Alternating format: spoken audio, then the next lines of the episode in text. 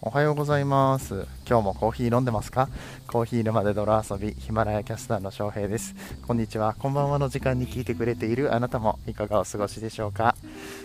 この放送は歴史とか世界遺産とかを語るラジオ友沢さんの提供でお送りしております、えー、先にスポンサーコールを入れさせていただきました。いつもとちょっと違うオープニングでやらせていただいておりますがこの番組はコーヒーは楽しい。そして時には人生の役に立つというテーマのもとお送りする毎日10分から15分くらいの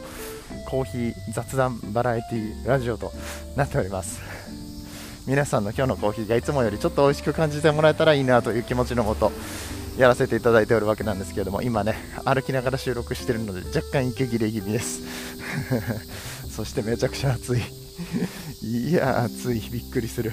うん。えー、すいません。結局昨日の夜ですね、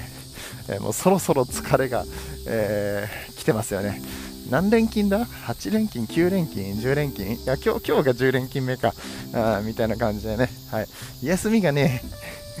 休みがないんだよ。あで、あの、がっつりね、働いてますし、キッチンの仕事ってやっぱ立ち仕事な上に、まあまあハードなんですね。うん。えー、みたいなところで疲れが出てきてるなと思ってるんですけど、昨日ちょっとやらかしまして、指を切っちまったんですよ。あの指包丁でね、やっちゃったんですけど、あのええぐいので、あんまり、あんまり詳細に説明をするとえぐいので、えー、そこまで なんていうのかな、軽めに話をするんですが、あの、ちょっとこう、ちょっとこう切り落としちゃってた感じ。スパッとね、そんなにあの切れ味のいいやつじゃなかったし、爪で止まったんだけど、だからちょっと爪もかけたんだけど、うん、なんだかな、本当にね、あの、まあ、ちょっとえぐれたみたいな。うん、なかなか血が止まんなくて。うん、痛みはねそこまでめちゃくちゃきつくないんだけどやっぱりなんか指先って大事ですよね。何の話？何の話をしているんだ、うんまあ、だから指を切っちゃったって、まあ、疲れもあるだろうし、えー、慣れない現場での仕事慣れない包丁を使って仕事してますからね。そういうこともありますよ、え、みたいな えことがありましたって、え、話なんですがえー、っとね、なんだっけ、あ、しまった、もう到着してしまった。うん、はい。現場に到着したので、あの一旦 一旦切るんですけど、はいえー、今日はあの日曜日なので雑談会をさせていただきます。ええー、っと何日だけは7月の25日になりますかね。はい、えー、7月もそろそろ終わっていこうかと思っておりますが、思っておりますけど、僕が思ってどうするんだってね、そろそろ7月終わらせようかなって 神か、俺は。うん、なんか、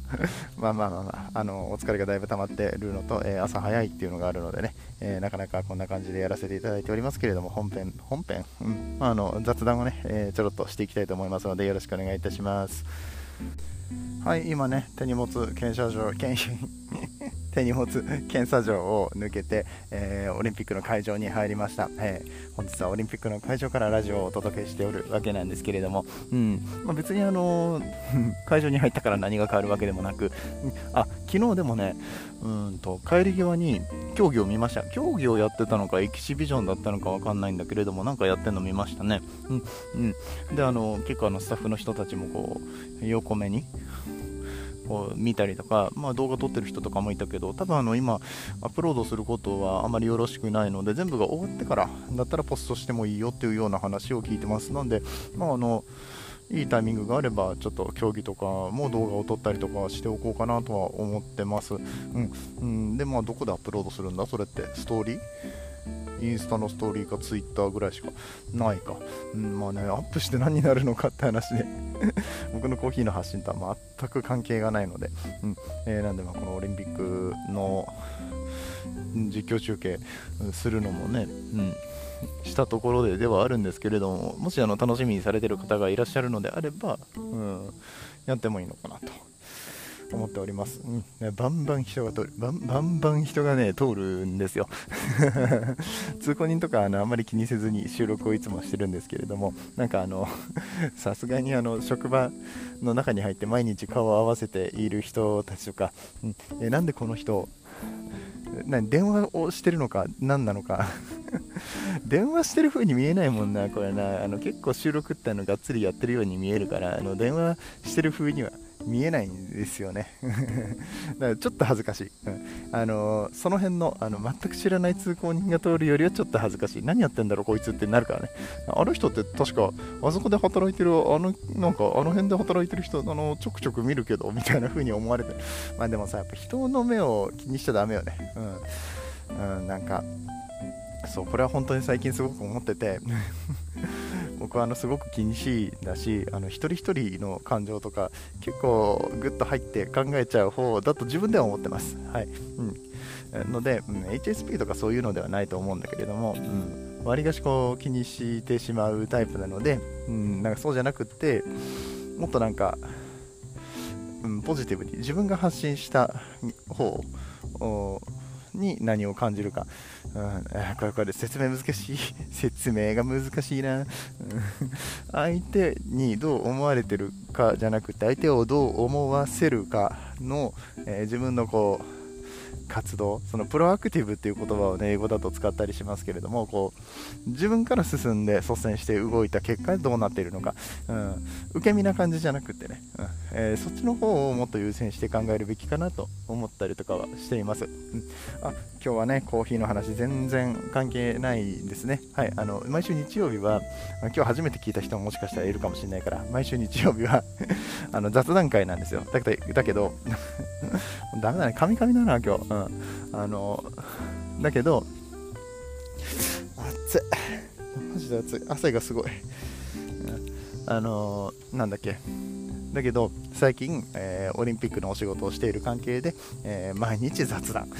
をしてます。うん、あのコーヒー、あ、そうだそうだ、あのコーヒーさ、ドリップバッグって本当に便利ですね。うん。ドリップバッグがあるから、うんと、まあ、一応前日にアイスコーヒーを仕込んで量で量で仕込んでで持って行ってるので朝のコーヒーはあるんだけどうんこの昼から、うん、昼からの分をいつもどうしようかって思ってて、うん、でドリップバッグをこう大量にロッカーの中に入れてるんですけどこれ毎日選べるしなんか浅いのがいいなって時も深いのがいいなっていう時も、うん、自分の好きな味を選べるしでしかもやっぱり今のこのスペシャルティの業界で作ってるようなドリップバッグってめちゃくちゃクオリティ高いんですよ、うん、びっくりする。なんか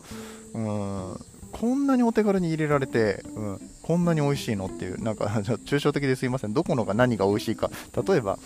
えっ、ー、と、リーブス産のエチオピアとかね。あとは、まあ、エチオピアが結構多いようなイメージですね。もしくはブレンドですね。が多い感じがしますけれども、パッセージさんのエチオピアも美味しかったし、あとどこが良かったかな。うんと、あ、エンバンクメントコーヒーさんとか、青間さんとか、あの辺のバッグも美味しかったし、で、あと何より楽なんですよ。本当に楽で。うん。あの、特にあの、紅茶のティーバッグみたいなさ、あの、チャポチャポつける式、ディッピング式って言うんですけども、ディッピングタイプの、あのコーヒーバッグめちゃくちゃ使いやすいし楽すぎて何だったらもう家で入れるのがめんどくさくなっちゃってうん、なんか家とか寮に戻って、まあ、僕今あのエアロプレスで入れてるんですけどね。エアロプレスを出張先に持ってきてやってるんですけどお湯とか水捨てる場所とかの動線があんまり良くないのでまあなんか結構億劫で作るのがもうお湯沸かしてこうチャポチャポやって入れるだけでめちゃくちゃ楽。本当に楽だからこれハマるとまずいなって。で毎日これを使ってるような人、まあえー、まあ、スペシャルティにせよそうじゃないにせよ毎日こういうドリップバッグでコーヒーを入れてるような人が、うんと、コーヒーをその自分で引いてドリップするってハードル高いなと思ったんです。うん、あのっていうのは、まあ、もちろんその自分で引き立てを入れた方が美味しいです。クオリティ的にも上がるし、あとまあその楽しいとかね、自分で入れたっていうようなバイアスがかかってくるので、多分美味しいとは思うんですけれども、めんどくささの方が余裕で勝つんですよ。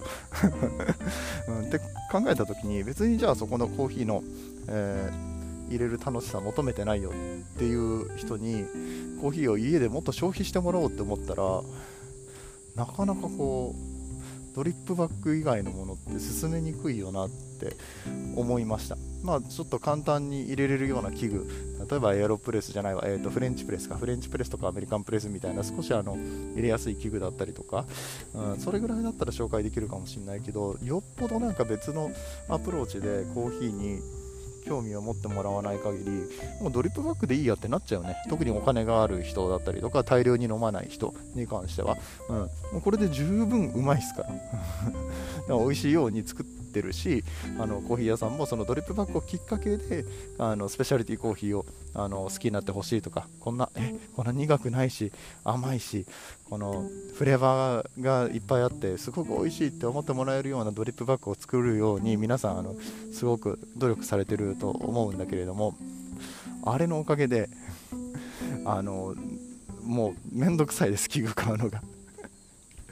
ってなるなっていうのに最近気づきました。最近っていうか、うん、そうだね。ここ数日あのドリップバッグを使ってて思いました。まあ、とはいえやっぱりそのドリップとかの楽しさを知っていたりとかいろんなコーヒー豆をね買ってきて自分で入れる良さ味の調整もできるようになるし、まあ、味の調整できるようになるってなかなか上級者だと思うんですけどもここまで来るとやっぱりコーヒーって沼なんですよね、うん、ここまでハマるとね本当に楽しいから、えー、なんかこういう沼のところに引きずり込みたいなっていう気持ちもあります、まあ、あの全員が全員それをやる必要はないのでドリップバッグがいい人、えー、なんか器具で入れてみたい人とか、まあ、お家にエスプレッソマシン業務用のやつ買っちゃいたい人とかねいろいろいると思いますけれども、まあ、そういう人たちの、うん、きっかけになるような番組として、え今後も、まあ、こんな感じで雑談を続けていけたらいいなと思いますと。はいそんな感じで今日の雑談を終わります。